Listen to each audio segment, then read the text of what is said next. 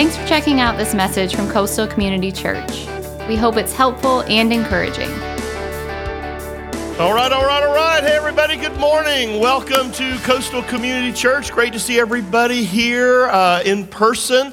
And uh, many of you watching online, thank you for tuning in and joining us there. And I just encourage you, as Scott said, to uh, stay engaged, uh, whether you're in person or online. Man, how about this beautiful weather this weekend? Oh, my goodness. I know it's a little chilly, but it's the sun. The sun is out and shining. And uh, so it's just been great. Um, we, we continue today today in this series uh, to the church. And uh, we're looking at the, the seven letters uh, that Jesus wrote uh, in the book of Revelation, uh, given to the Apostle John.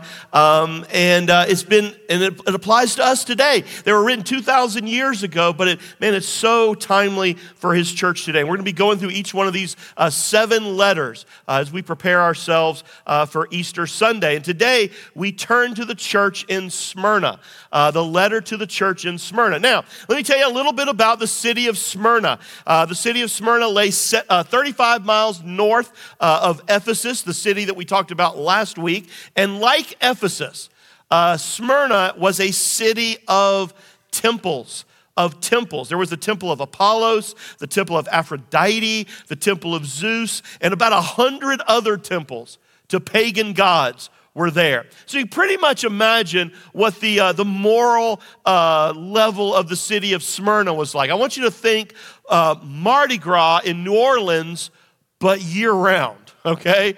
That's kind of what Smyrna was like. Uh, immorality, uh, they said, would flow through the streets uh, like a sewer. Um, like Ephesus, it was a, a, an affluent city, a very cultured city, but it was known to be a very sinful city. Uh, and so, right here in the middle of this, you know, sinful city like Ephesus, there was this little band of believers that was growing uh, into a church and, uh, you know, toughing it out. And they were enduring an enormous amount of hardship and oppression. And we're going to talk a lot about that today. Um, it is the shortest of all the letters that Jesus sent out to the seven churches, and it stands out. Uh, it is unique in that it is the only letter, the only letter in all the seven that really doesn't contain any specific sort of, of criticism. Uh, he brings encouragement. There's some, you know, exhortation.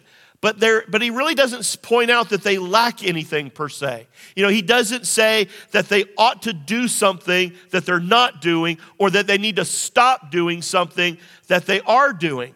It really is just a letter of encouragement to this church, to these believers, in the middle of great, great suffering and persecution.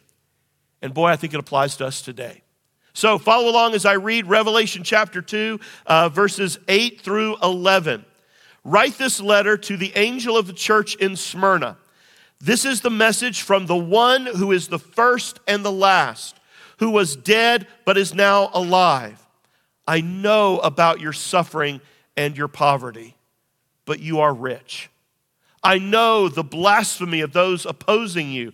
They say that they are Jews, but they are not because their synagogue belongs to Satan. Don't be afraid of what you're about to suffer. The devil will throw some of you into prison to test you. You will suffer for 10 days. But if you remain faithful, even when facing death, I will give you the crown of life. Anyone with ears to hear must listen to the Spirit and understand what he is saying to the churches. Whoever is victorious will not be harmed by the second death. Now, as I said, this is a, uh, this is a strong, faithful group of believers. And they were going through more than you and I could really even ever imagine. And not only that, Jesus writes this letter and he basically tells them that it's going to get worse. It's going to get worse. In fact, we know that's true because history tells us that from about 100 to 300 AD, according to the estimates of historians, some 6 million Christians lost their lives for their faith. So that's the context of this letter and uh, this community and this church. And Jesus, you know, he writes this letter, and honestly, he doesn't really provide, you know, kind of an immediate answer or an immediate solution to their suffering. His message to them, and I believe his message to us today, is a pretty simple one. He says, Be faithful. I'm with you. Be faithful, even, even to the point of death. You know, I wonder how we would handle a letter like that today. Now, to kind of help us work our way through this letter, I got a real simple outline for you today. You can see there if you're following along, either online through our app or here in person on, the, on your insert. Uh, three main points that I want you to see that we're going to look at today. Okay, the author, the author of this letter, the affliction, what it was they were going through, and what assurances are they given from Jesus? So, first of all, let's take a look at the, the author of the letter. Uh, go back to verse 8. So, these aren't John's words, okay? Whose words are they? It says, This is the message from the one who is the first and the last. So, to this church in Smyrna, Jesus introduces himself as the one who is the first and the last. Now, three other places in Revelation, he refers to himself as, and I know you've heard some of these, right? The Alpha and the Omega, the first and the last, the beginning and the end. Why? Well, Jesus is encouraging this church in Smyrna that's going through all this tremendous suffering, and he's saying to you and me, hey, everybody, listen, I am eternal. Jesus is eternal. Uh, you know, he's saying, I was here long before you had anything to worry about, long before you had anything to fear, and I am going to be here long after what you fear has come and gone. I am eternal. In fact, in verse 9, you look back on your outline there, you know, he tells the hurting believers, I know about your suffering. I know about your poverty. He says, I know about these people who are hurting you. Now, when Jesus says, I know, he is literally saying, I know all about what you're going through because I've been there. I've gone through it. You know, the book of Hebrews tells us that, that Jesus is a priest that has been through what, we've go, what we're going through. He can relate to us, he can identify with us, he understands our pain. You know, over and over again, you know, through now 30 years as a pastor, I've spoken uh, at quite a number of funerals. And, you know, at those funerals, as a pastor, I do my best to try to minister to those families who are, you know, many times broken and shattered uh, by grief and loss. But it is amazing to me to watch friends come in, friends who maybe have experienced personally the same kind of loss. You know, whether it's the loss of a parent or a spouse or even a child. And all that friend has to do is to walk over to that one who is grieving and just put their arms around them and say, I know. I know. And and more is communicated right then and right there, typically, than anything I could ever say. Because they've been there, they've been through it. And so I think that's what Jesus is reminding this, this little church of this little gathering of believers here in, in Smyrna, and he's reminding you and me. You know, through all that you might have been through this past year, maybe what you're going through right now, it's as though He wants to wrap His arms around you and just say, I know. I know. He's saying, I know what you're going through. I can identify with your suffering. I can identify with your poverty. I've been through it. I've, I've been there. I feel your pain. And I think many times we need to be reminded you know what? There is no situation, no sorrow, no hurt, no discouragement, no disappointment, no sickness or pain. There is nothing on this earth that God will ever allow you to go through through which Jesus hasn't already been. Man, I don't know what that does for you. But for me, man, that encourages me today. That gives me hope that gives me strength. That I know that my Savior is able to lift, to minister, to encourage, to empower. Because He's, He's with me. He's been there, He's been through it. And He's able to see you through it, no matter what it is that you might, go, that you might be going through. Now, the second thing that I want you to notice that Jesus says about Himself is that He's alive. Jesus is alive. Again, go back to verse 8. He says, He is the one who was dead but is now alive. Now, here's the problem with us, though. I think as believers in the 21st century, we become so familiar with that. So familiar with that that there is a tendency just to kind of dismiss it a little bit or just kind of blow right by it. Yep, Jesus is alive. Got it? Check. I got it.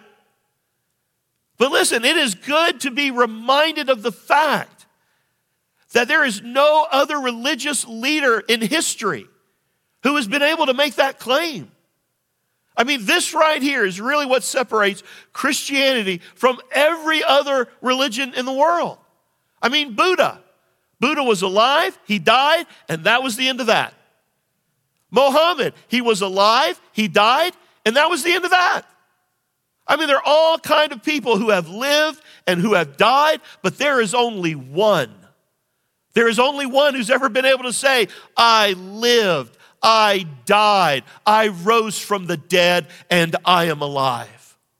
And it was witnessed by hundreds of people. It was recorded in history. Jesus is the only one. And so, this is Jesus' way of saying to those who are suffering and those who are hurting, listen, listen to this. You need to hear this. Hey, he is saying, I need to remind you of something. I am alive. I have defeated sin and death and the grave. And with me in your life, with me in your life, there's nothing to, to fear. There's nothing to worry about. There's nothing to be afraid. Listen, do you believe that? He is eternal and He is alive. He is in this room this morning. He is here. He's in your chair. He's with you. The Bible says that if you're a believer, He is with you. He is eternal and He is alive. And so that's what Jesus is saying to this church, this group of people who are really suffering and hurting. And you know what? I think He wants to remind you of that truth today as well. I'm eternal, I'm alive. I've defeated sin and death and the grave, and I am with you. Can you see what an encouragement that would have been to this church? They were really hurting. And that's what Jesus addresses next, and that's what I want us to talk about their affliction. And he specifically mentions two things that these believers were facing. Number one, they were facing persecution persecution, great, great persecution. That's the first part of verse 9. It says, I know about your suffering. Now, depending on which translation you might be using, other words uh, there are used are uh, tribulation, affliction. And so it is a word that describes the stress of being under pressure, of being compressed. And in the first century, um, it, it, was a word that was used to describe uh, the pressing of grapes to make wine. Now, it's also interesting that the word Smyrna, the, this town, this city, is actually the Greek word for myrrh. Myrrh. Remember? Gold, frankincense, and myrrh. Well, myrrh, if you didn't know, is a resin uh, that is drained out of a tree and then allowed to harden on the outside. But then it is crushed to produce this beautiful fragrance that's used in anointing oils, uh, that's used in embalming the dead. And it's no coincidence that myrrh, again, was one of the gifts that the wise men brought to Jesus. And so I think Jesus is using all of this as a picture of this church in Smyrna that was literally being crushed by persecution. And so when he says, I know about your suffering, your tribulation, your affliction, he's talking to believers who are under incredible pressure. Now, where was that pressure? Where was that persecution coming from? Well, mainly from two places the Jews and the Romans. Now go back to the rest of verse 9. He says, I know the blasphemy of those opposing you. They say they are Jews, but they're not because their synagogue belongs to Satan. Now you need to know there was a very strong Jewish community in Smyrna and a large, large segment of the early church were, were Jews who had converted to Christianity. Uh, we might call them completed Jews. They converted. Now, as a result, though, they were hated hated by the Jewish community, hated by the Romans. They were uh, renounced uh, by their Jewish friends and family. And many times, the Jewish community was working hand in hand with the Romans to stamp them out. Now, how did they do that? Well, Rome uh, had so much territory and so many provinces that they had to think uh, think gladiator okay that that love story by the way just you know, it's a chick flick. Watch it with your wife today. No, anyway, um, you know, think Gladiator. They had so many provinces and so much territory that they had to come up with a strategy of uniting everyone and ensuring loyalty to Caesar. So eventually, they, they passed legislation mandating that everyone who lived under the authority of Rome had to take some incense and burn it while declaring Caesar is Lord. Now, all those pagan religions in Smyrna could do that.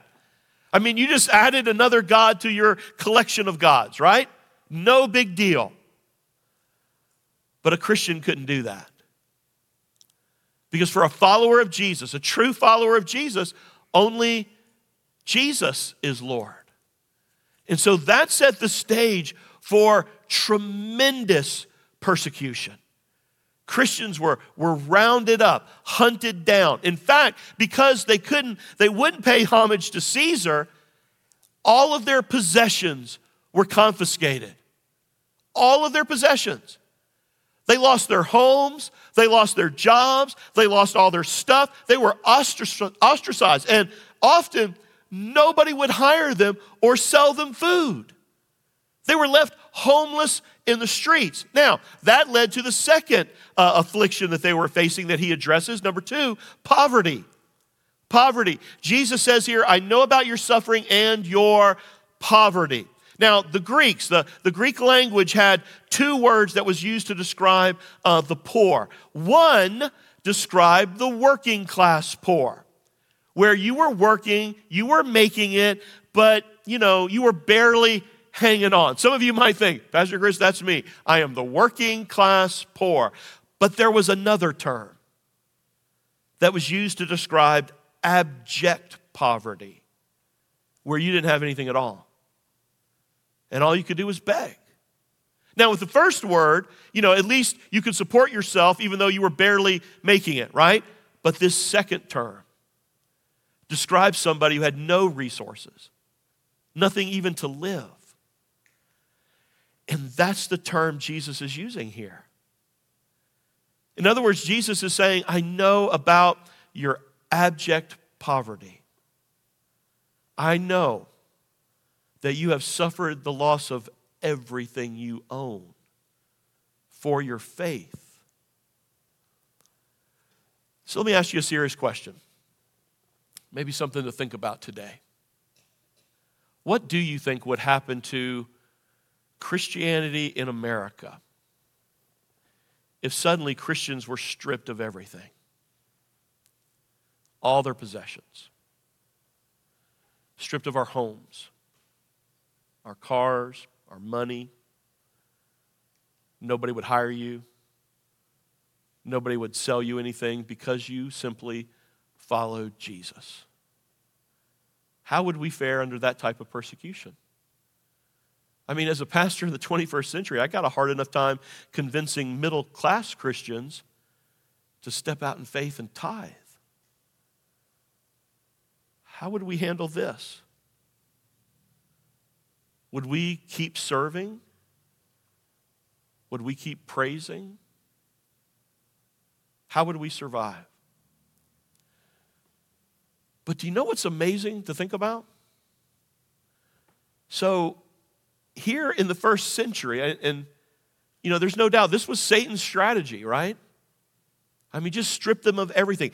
And what's amazing to me is that his game plan flopped, it backfired. I mean, Satan found out okay, strip them of everything all their stuff, all their possessions, clean out their savings, kick them out of their homes. Go ahead and take out, take away everything they have. And when it is all taken away, guess what he found out? They were strengthened. They grew. They continued to praise God. They continued to do the will of God. They marched across the Roman Empire, the known world, and outlived, outgave, outloved, outprayed everyone. It didn't work. And so sometimes I think today, Satan has just cleverly reversed his strategy. Give these people who claim to be followers of Jesus everything. And just watch them turn away. Just watch them live as they have no need for God and the church. Jesus says, I know about your poverty, but you are rich. What was he saying? I mean, that, that might come across offensive, right? But I think Jesus was reminding them listen, you might not have it now. You might not have, you know, all the luxuries that you see surrounding you, but listen, be reminded this is not your home. You're just passing through, and you are a child of the King. You, your heavenly Father, He owns it all. And one day it's going to be yours. You're rich. Now, even though these believers were facing immense poverty and persecution, Jesus does give them some assurances, and He gives them to us today too.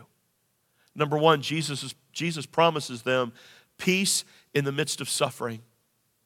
Peace in the midst of suffering. Verse 10 begins Don't be afraid of what you're about to suffer. Now, stop right there just for a second. That's not the assurance we would want, though, right?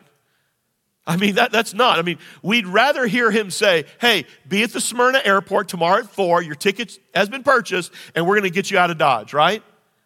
I mean, that's what we would want. That's, that's the kind of assurances we want. Why? Because typically we all want to be delivered out of a problem, not in it, not through it. Now, one more thing. As you read through this verse, I think we need to notice here that everything here is in the future tense. Look at it.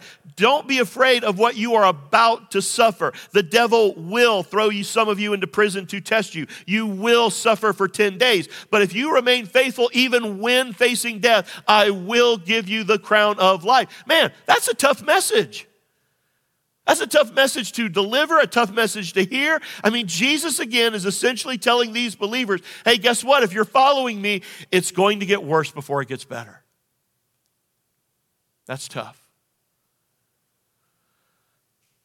I think we might need to be reminded of that too. We keep thinking, oh man, woo, 2021, it's here. 2020's over, it's going to get better. Really? Who says?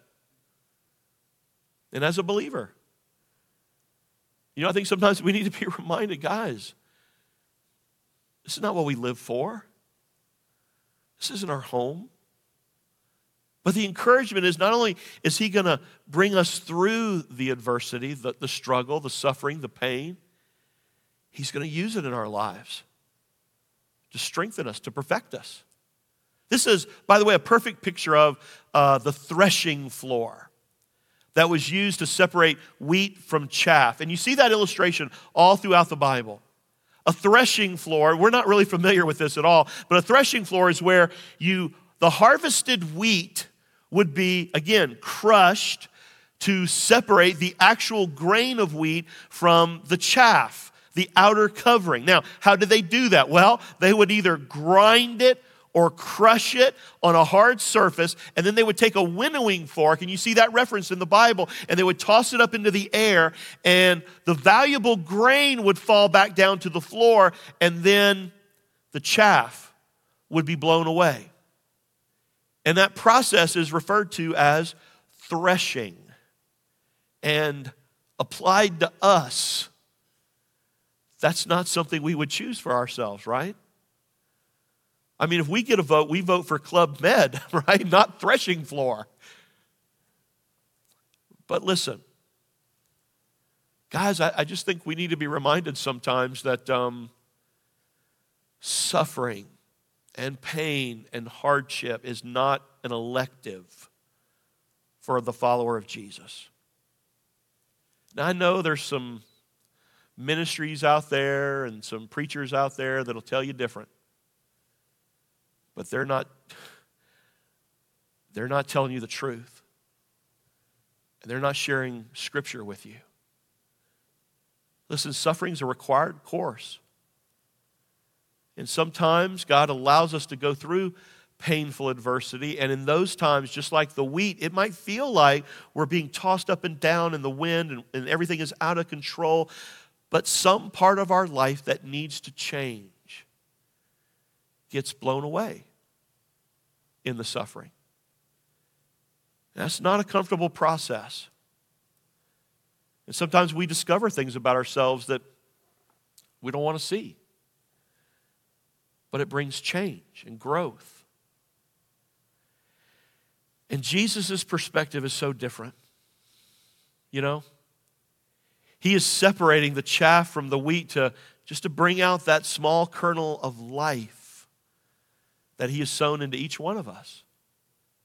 And so that's what Jesus was telling this church. And that's what he tells us. In fact, he continues. He says, The devil will throw some of you into prison to test you. You will suffer for 10 days. Now, what in the world is he talking about there? Well, the 10 days could be 10 actual days in prison, but more than likely, it is a, it's a Hebrew phrase, a, a Hebrew idiom that was used many times to express the idea of an, you know, an undetermined but defined period of time. And so when, when Jesus speaks of them, you know, being thrown into prison for 10 days, I think he was probably saying, hey, you're going to encounter a period of persecution. But it's it's measured. It's by design. It's not going to be out of control, and it will come to an end. Again, this was a tough, tough time to be a believer. But this church, man, they were faithful they were steadfast, they were strong. I mean, there, there were no phonies uh, in the church during this, during this period.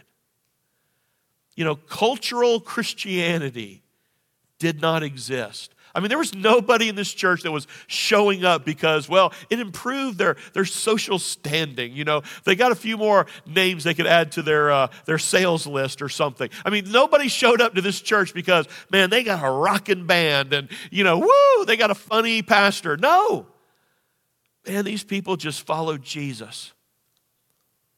That's it. And they paid a remarkable price for doing so.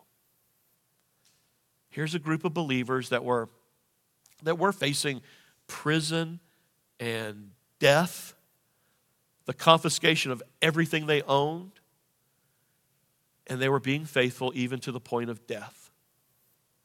And that's the, the other uh, assurance that Jesus gives them. He promises. Look at that. Number two, he promises victory over death. Victory over death. Look at verses 10 and 11. But if you remain faithful, even when facing death, I will give you the crown of life. Everyone with ears to hear must listen to the Spirit and understand what he is saying to the churches. Whoever is victorious will not be harmed by the second death. Now, what in the world uh, is the second death. What is he talking about there? Well, later on in Revelation, Revelation 21, verse 8, look at the verse there. He tells us that it is the, the fiery lake of burning sulfur. This is the second death. Someday, when God finally pulls the shade on human history and closes the curtain on this whole universe by destroying it with fire, do you know who's going to overcome? And we got, we got Jesus' promise on this the ones who remain faithful. Sometimes even to the point of death. those who overcome are the ones who are given the crown of life. I like the way Jesus says it in John 16 33. Listen to this. I have told you these things so that in me you may have peace.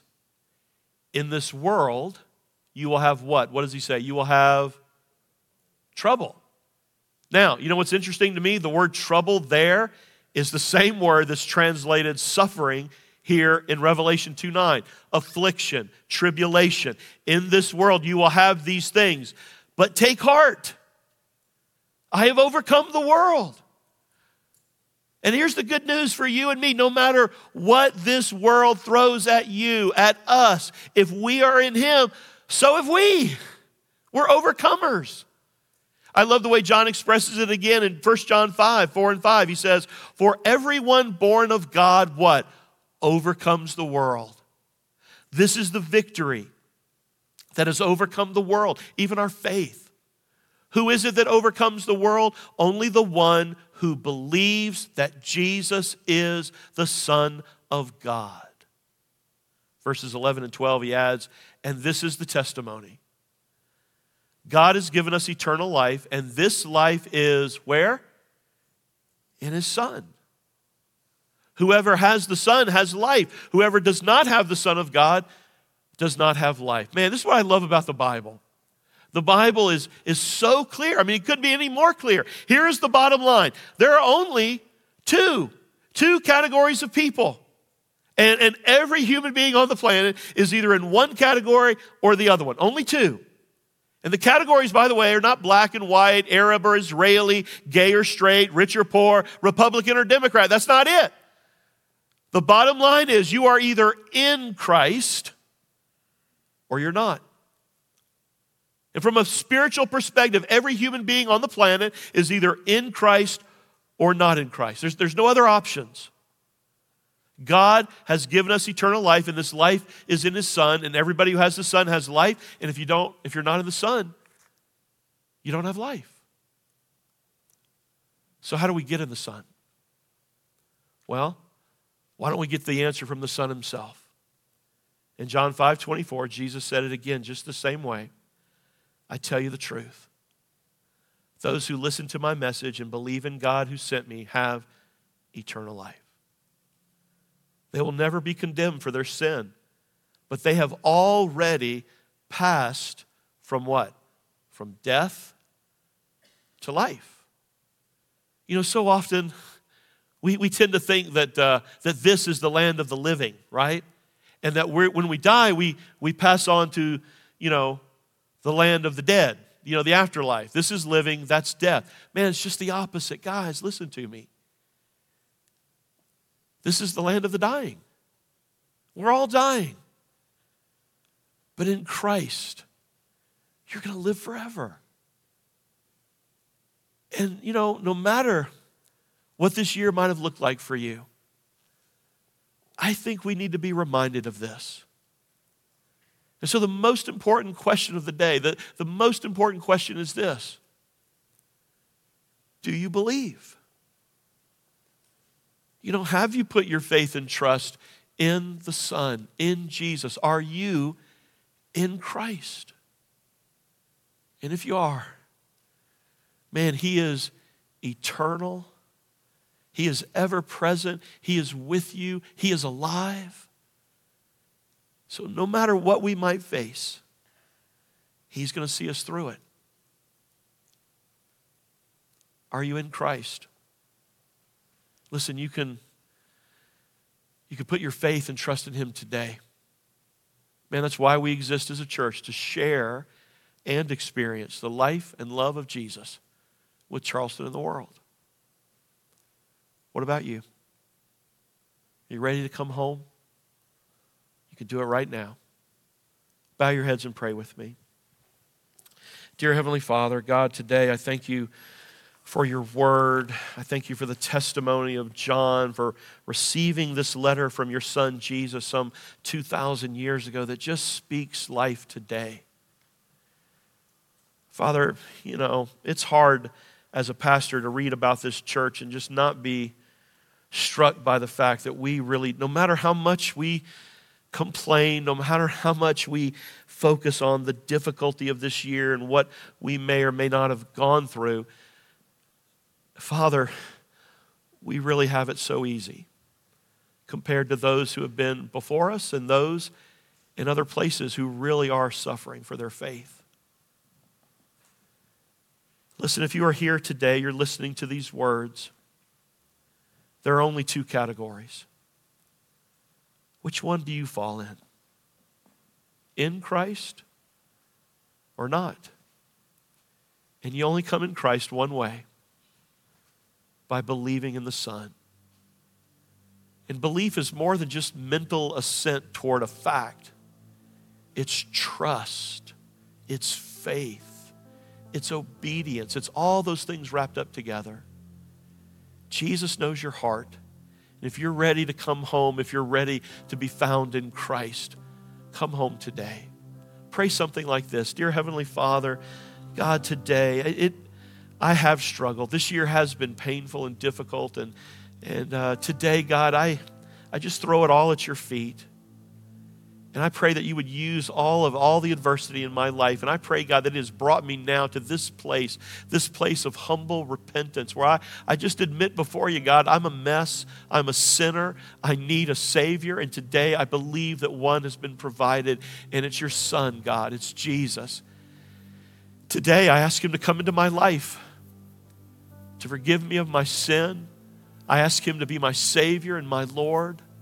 I put all of my faith and trust in Him and Him alone. And God, as long as you'll have me here on this earth, even to the point of death, I want to follow Jesus.